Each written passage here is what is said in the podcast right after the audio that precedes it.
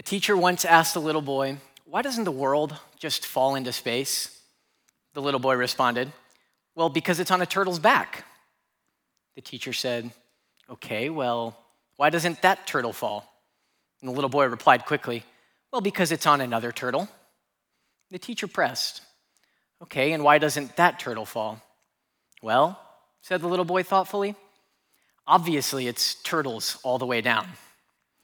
I came across this story in a book called Why Trust the Bible by Greg Gilbert. And here in this book, uh, he says, Now, before we go on any further, we should all acknowledge that in one way or another, it's turtles all the way down for all of us, no matter what you take as your final authority for knowledge. See, rationalists trust in reason because it's reasonable. Logicians trust in logic because it's logical, and traditionalists, well, they trust in tradition because that's just what everyone's always trusted.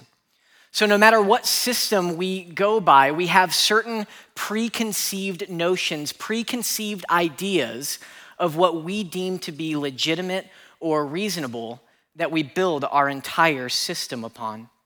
This is the reality of faith it can't be figured all the way out. And yet, realizing that we can't figure all of it out doesn't mean that there's no hope of understanding anything at all. Last week, Pastor Nate declared that God speaks. And ultimately, we have his final revelation here in his word that these are the very words of God contained in Scripture. Well, today we ask the question is the Bible true? Not is there some truth that can be found in the Bible, but is the entire Bible true? All of it in its entirety completely true? Now, there are two ways that we can approach the Bible. Uh, one is we can consider it as just a record of the religious experiences of some humans that existed prior to our time. Or else, we can believe that in the Bible we have the recording of a divine person, understanding his heart and his mind. So, how do you and I know? How do we know that the Bible is true? Here's how I would begin to respond to that question uh, God only says what is true. The Bible is God's word. Therefore, the Bible must be completely true. Now, this, of course, raises another question. Okay, well, how do I know that the Bible is God's voice? How do I know that the Bible is God's word? And this is the question that we're going to attempt to respond to and uh, consider together this morning. Now, many have undertaken this particular responsibility in answering this question in many different ways. Uh, they would say, okay, well, consider the external evidence when we look at the Word of God. I mean, it's written over the span of 1,500 years by more than 40 different authors, sometimes writing concurrently, sometimes writing unaware of the other authors written in three different languages on three different continents, and yet when you pull it all together, there's not a single inconsistency or contradiction. And therefore, something divine, something supernatural must be happening with this book. Some people would point to the overwhelming manuscript evidence that we have. Uh, they would say, well, nobody ever questions the historicity, whether or not it's historically accurate. Uh, Plato or uh, Homer's works of the Iliad and the Odyssey, or even some of Plato's works in antiquities. And yet, we only have few manuscripts of those ancient works. When you look at the Bible, there's an overwhelming, a vastly more number of manuscripts of the New Testament than there are of any other ancient work. And so, how can we question whether or not this is actually what was recorded when it was written? Some people would point to the Dead Sea Scrolls back in the 1940s, these caves in the Qumran Society. They were found there, these uh, manuscripts written on tablets and whatnot. And as they brought them out and they compared them to these other, uh, the works that we have, the translation of the Bible that we have now, uh, there was seen to be almost an exact match, only differing in areas of grammar or minor points. And they would say, So look at the preservation of God's word. Truly, there must be something miraculous, and supernatural. Some would point to prophecies, prophecies about Jesus, and they would say, well, consider the mathematical probability of somebody fulfilling even eight of the hundreds of prophecies that were made about Jesus, the Messiah. And so they would go on to say, well, it's like painting one silver dollar red and filling the entire state of Texas three feet deep, throwing somebody out of a plane, having them parachute down, picking up one random silver dollar, and that one being the one painted red. It's like, wow, that's incredible. There must be something different about this word. Some, when they're trying to prove the validity of Scripture, they would compare it to other religious works. And they would say, well, okay, there's something different about the Bible. Take the Quran, for instance. Uh, that was written in the seventh century by a single person who was supposedly being strangled by an angel while he was writing it. That doesn't sound super compelling. I'll go with this one rather than that one. Or Joseph Smith finding these tablets in the 1800s and translating them and then them mysteriously disappearing. And then you have uh, the Book of Mormon, and it's like, well, wait a minute. I don't know if that story is super compelling. There's something different about the Bible. Uh, friends, all of these conversations and arguments for the truthfulness of God's word, they are helpful but not a single one of them is definitive in convincing anyone ever that this truly is the Word of God. The Lord may use any one of these or any combination of these different proofs or arguments, but none of them will be ultimate in our believing that the Bible is truly the Word of God.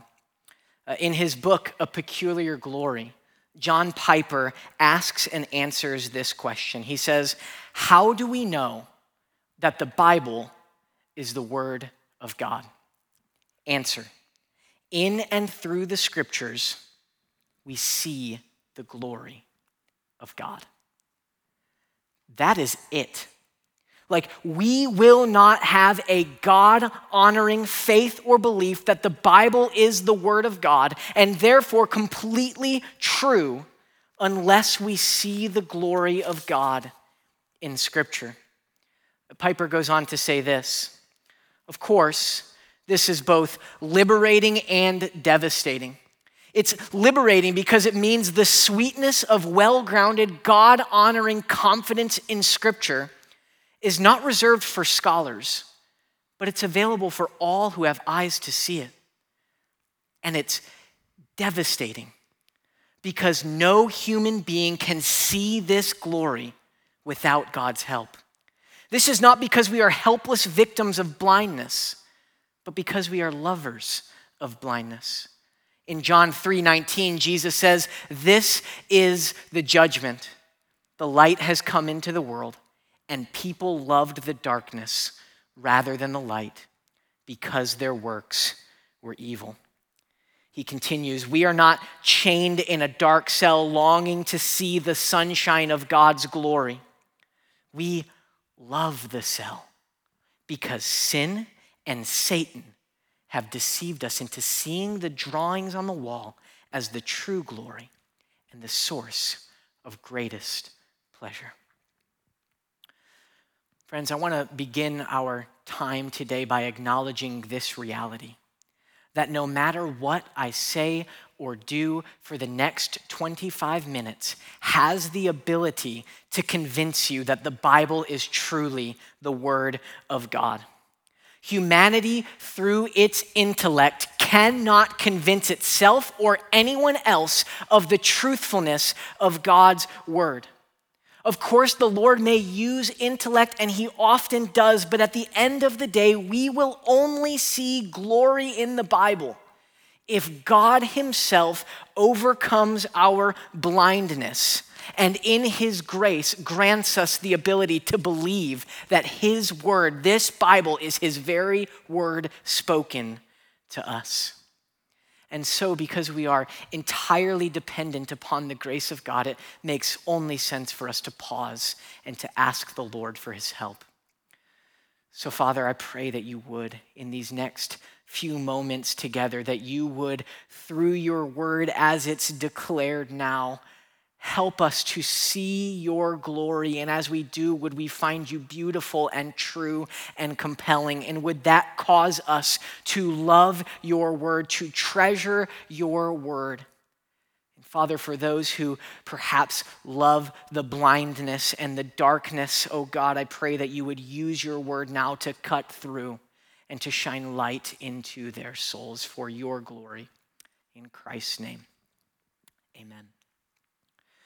What I want to do with the remainder of our time is look at two lives that are recorded in the biblical narrative and show and demonstrate how their lives intersect with this reality that God must give us eyes to see his glory in his word. The first is Judas. Let's consider for a moment what we know about Judas. Uh, Matthew chapter 10, verses 1 through 4, Jesus calls 12 men to himself. One of these 12 is Judas. And so he was called by Jesus to be an apostle. He's given authority by Jesus to do these miraculous works. He sees Jesus doing healing and casting out demons. Judas knew the incarnate, the enfleshed Son of God, Jesus the Christ, and he walked with him for years.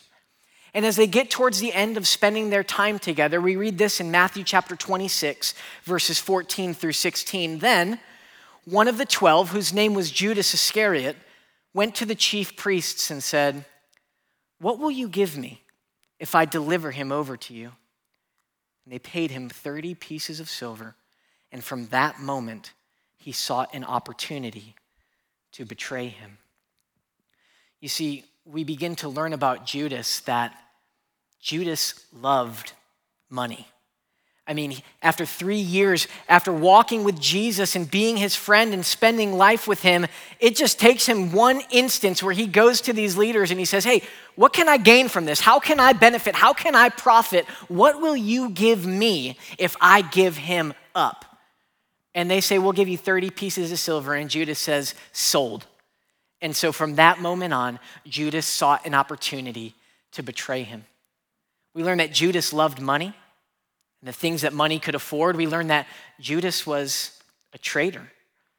In John 12, 46, this is when Mary anoints Jesus with precious ointment. And we read this starting in verse 4. But Judas Iscariot, one of his disciples, he who was about to betray him, said, Why was this ointment not sold for 300 denarii and given to the poor?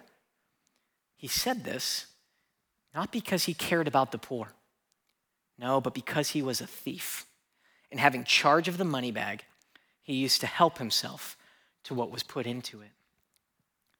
We learn that Judas was not just a lover of money, he was not just a traitor, but he was a liar. And he was willing to make people feel a certain way about not giving to the poor. Why? Not because he loved the poor and really wanted to be benevolent towards them. No, he wanted it because he could put his hand into the money bag and take more for himself. He was a liar and a thief.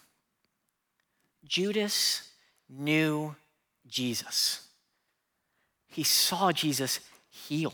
He saw Jesus love. He heard Jesus teach. And yet, in all of this, he was blind to the glory, to the beauty, and to the all satisfying nature of Jesus. Jesus' words in John chapter 3, verses 19 through 20, are what we find to be true in Judas's life.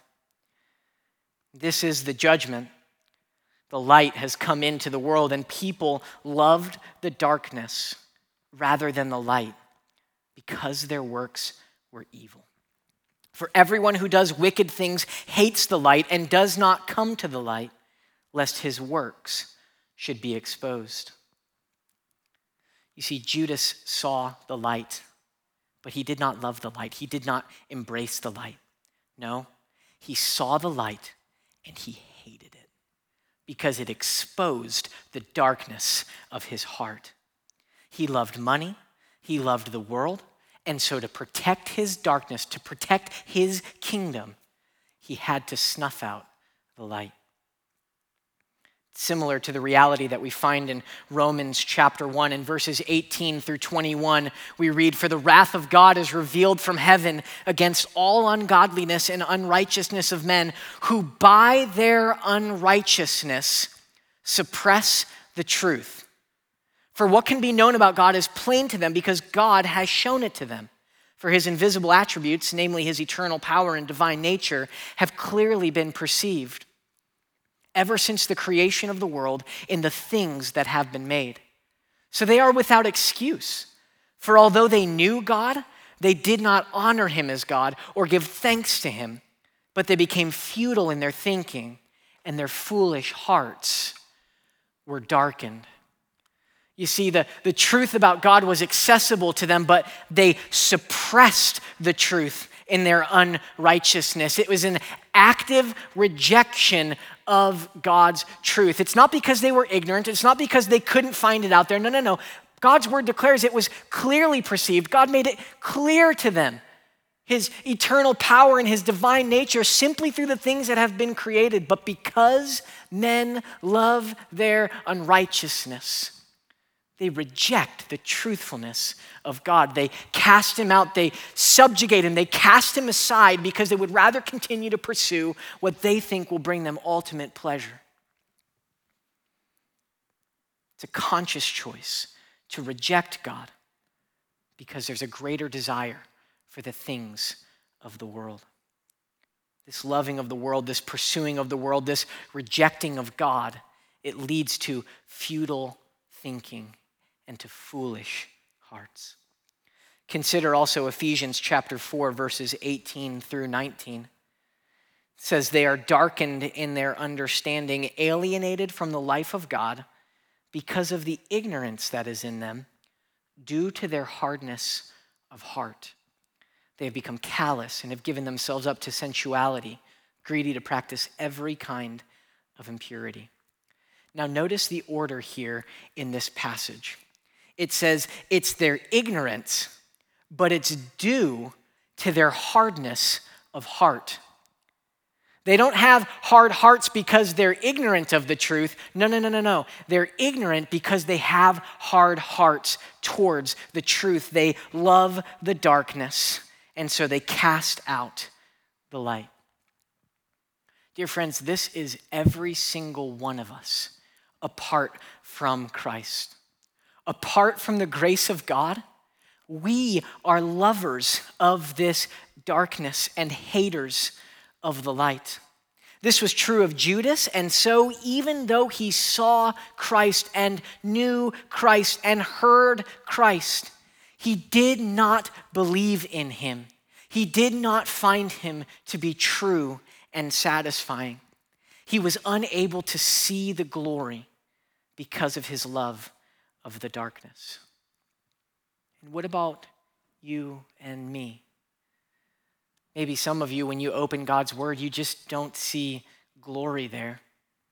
Maybe some of you, even in Christ, those who have turned from your sins and trusted in Jesus, and yet you're continuing to cultivate some kind of sin in your life. You're nourishing it and giving it space to take in your heart. And so, because of that, you come to God's word and you're like, I come here, but every time I come, I'm just like, there's nothing there for me. I don't leave feeling any different. I don't leave thinking any different. It's just like, I did my duty. A chapter a day is supposed to keep the devil away. And yet, I still keep finding myself struggling with the exact same sin again and again and again and again. Friends, if we continue to cultivate darkness in our lives, if we continue to nourish our sin, we're going to struggle to see glory. We're going to struggle to hear beauty and to believe it as truth when we open God's word. So, is there a pattern of self indulgence or self righteousness that's inhibiting you from seeing the light, from seeing the glory God. Judas loved the darkness, he hated the light. And that's every single one of us outside of God's gracious work. Judas valued self above all, and he loved this world more than anything. And that's all of us outside of Christ. So, seeing Jesus, he failed to see his glory. Now, let's look at another life and see how this truth intersects, but infinitely different than the way it just intersected with Judas's. Let's look at Peter. Like Judas, Peter responded to Jesus' call to follow him, and he's listed with Judas in Matthew chapter 10. We know from many of the stories in Scripture that Peter was far from being a perfect man. I mean, he denies Jesus three times, he cuts off a soldier's ear, he wanes in his faith when he's walking on the water. By his own admission in Luke chapter 5, verse 8, Peter falls on his knees before Jesus and he says, Depart from me, for I am a sinful man, O Lord. You see, so just like Judas, Peter was also a sinner, but there was something vastly different between their two lives, something completely different that would change the course of their eternity. You see, as both Peter and Judas spent many years with Jesus and they saw Jesus do all kinds of things, uh, we arrive into Matthew chapter 16 after they've seen the quality of Jesus' life, after they've been with him in these ministry experiences, and Jesus asks them a question who do you say that I am? And this is how Peter responds in verses 16 and 17. He says, You are the Christ, the Son of the living God. And Jesus answered him, Blessed are you, Simon Barjona, for flesh and blood has not revealed this to you, but my Father who is in heaven. Did you catch it? Something happened to Peter that didn't happen to Judas. They saw the same Jesus, they heard the same teachings, they witnessed the same miracles, but their hearts responded radically different. Flesh and blood did not reveal this to Peter. It's not ultimately because Peter had a greater intellectual capacity, and as he was observing and analyzing all the same data as Judas, he was able to arrive at a different conclusion. No, no, no, no, no. Flesh and blood did not reveal this to Peter. It was the Father in heaven who graciously granted Peter to see the beauty of the all satisfying Christ. It was the Father in heaven who, in his grace, overcame Peter's blindness and sinfulness and gave him the capacity capacity to see glory when he looked at Jesus. Paul describes what's happening under the surface in 2 Corinthians chapter 4. We read this And even if our gospel is veiled, it is veiled to those who are perishing. In their case, the God of this world has blinded the minds of the unbelievers to keep them from seeing the light of the gospel of the glory of Christ, who is the image of God. For what we proclaim is not ourselves, but Jesus Christ as Lord, with ourselves as your servants for Jesus' sake. For God, who said, Let light shine out of darkness, has shone in our hearts to give the light of the knowledge of the glory of God in the face of Jesus Christ. Friends, there is a spiritual battle that is going on under the surface. The God of this world, he takes people's blindness and he thrusts them into further blindness. He takes people's love of the darkness and he tries to help them increase in their love of the darkness and plunge them into further darkness. He wants to hide the good news of the gospel of Jesus Christ, to conceal the truth the message of God's word, the truth of the gospel. Because what happens when people, people like Peter, see the light of the gospel of Jesus Christ? I love what Paul does here in verse 6 in this passage here in 2 Corinthians chapter 4. He says this The same God who in the beginning simply speaks and overwhelms the darkness of light the same God who takes the nothingness and creates everything, who takes the emptiness and fills it, the same God who, where there once was no life, and then he speaks and there is life, does the exact same miracle in your heart and in mine when he shines in the light of the gospel of the glory of Jesus Christ. And in just as miraculous form, He causes there to be life within our souls. He causes our darkness to be overcome by light. And in that moment, we see the glory of Christ. And when we do, we can do nothing but respond in faith. You see, when God floods our hearts with the light of His truth, in the same way that He flooded this world with light, He casts out all darkness and enables us to see. We can see the beauty of truth. We can see the beauty of Jesus. We can see the glory in his word. It's just as C.S. Lewis said. He said this I believe in Christianity as I believe that the sun has risen, not only because I see it, but because by it I see everything else. It's like this light floods our heart, and now all of a sudden we can see this world for what it truly is. Without God shining this light and overcoming our love of darkness, we simply will not see. Though we may see the words on the page as we look in this book, we will not embrace them as gloriously true. Though hearing historical data and considering the subject with all the faculties of our logic, it will not be sufficient to convince us of the truthfulness of this word.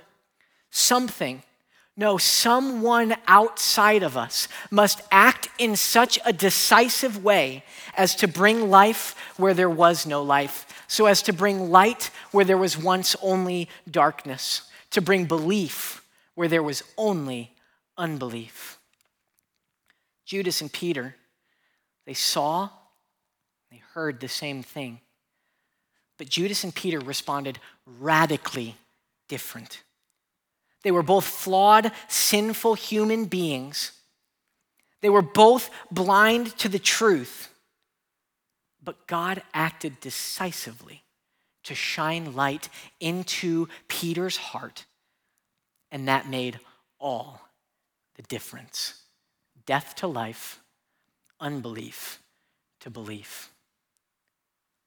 Friend, if you believe that this word, that the Bible is God's word, and you believe that it is absolutely true in everything that it declares, it's not because you arrived at that conclusion on your own. It's because God Almighty, in His infinite grace, has allowed your eyes to see, has unstopped your ears to hear, and has softened your heart to believe. Peter's story is your story and my story if we believe this to be the very word of God. So, how do we respond? What do we do in light of this truth?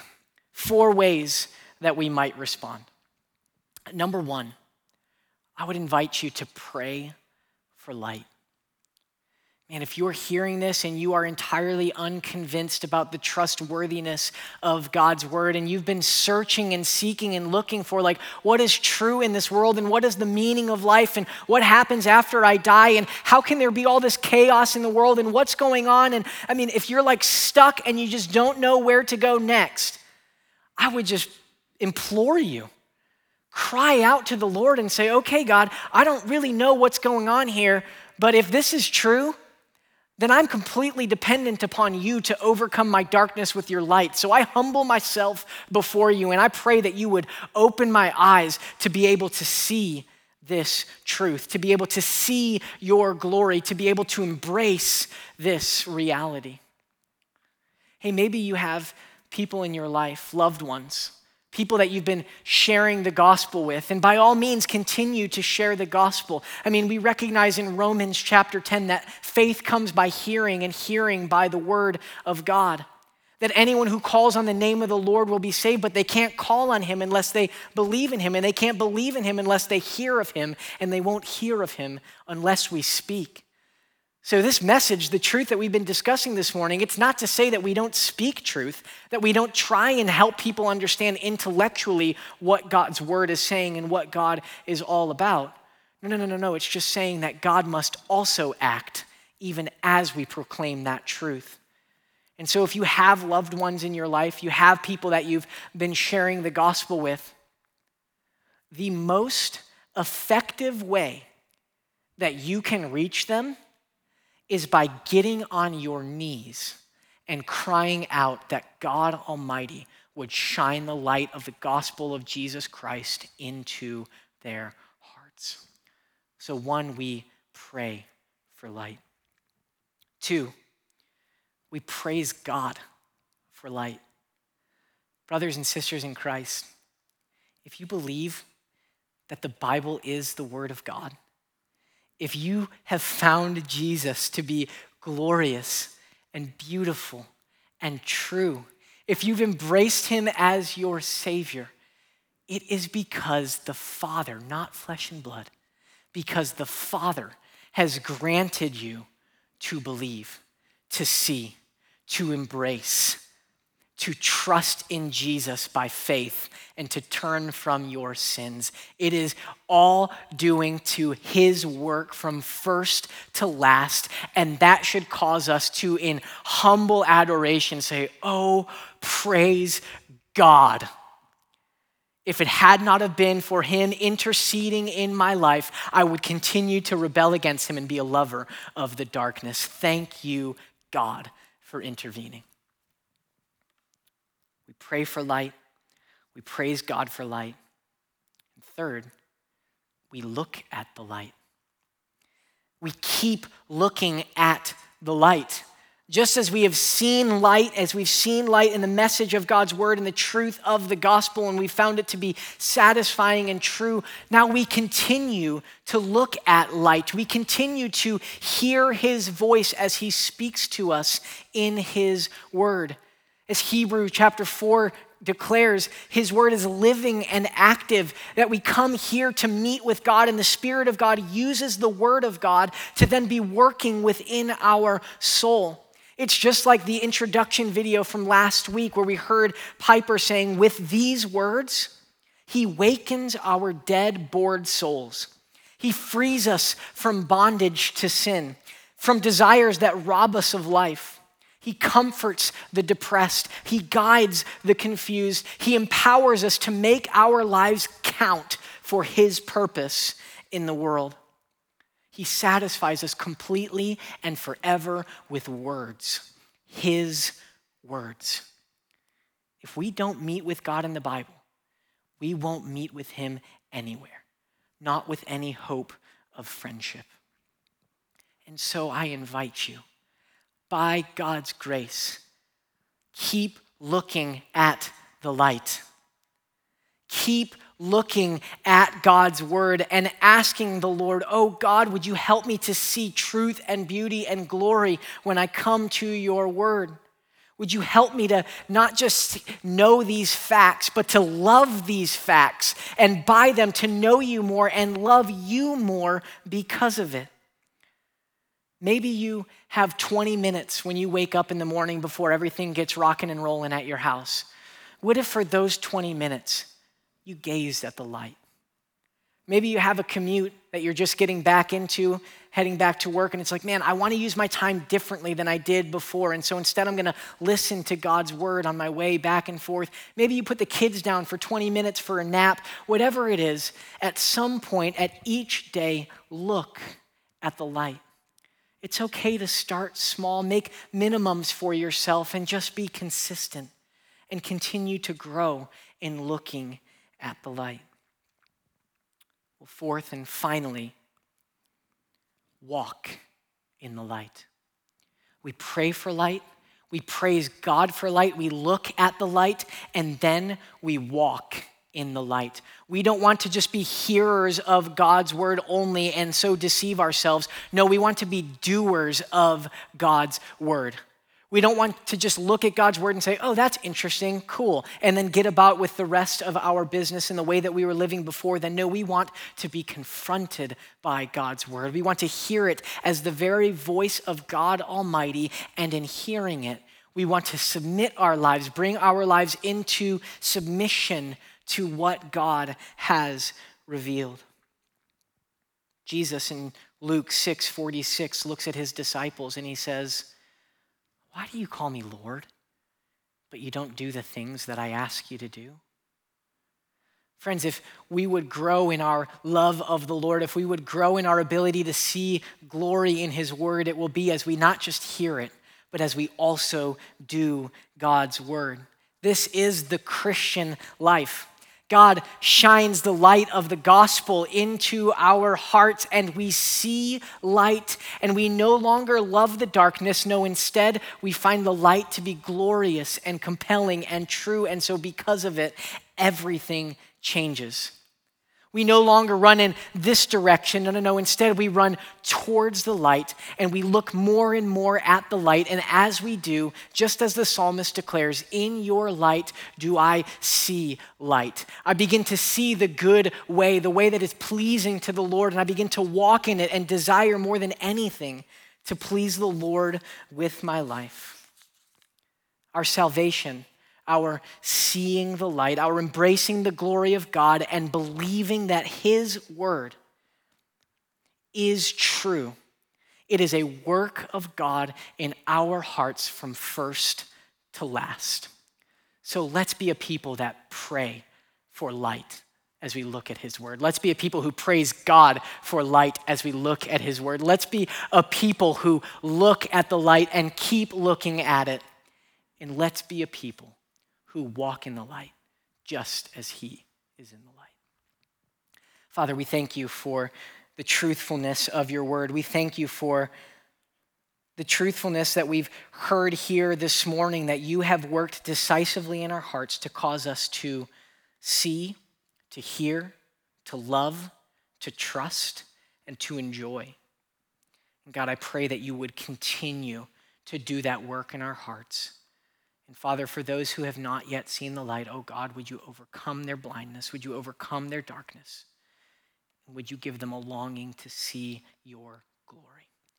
Only you can do it. And so we praise you infinitely for it. It's in Jesus' name we pray.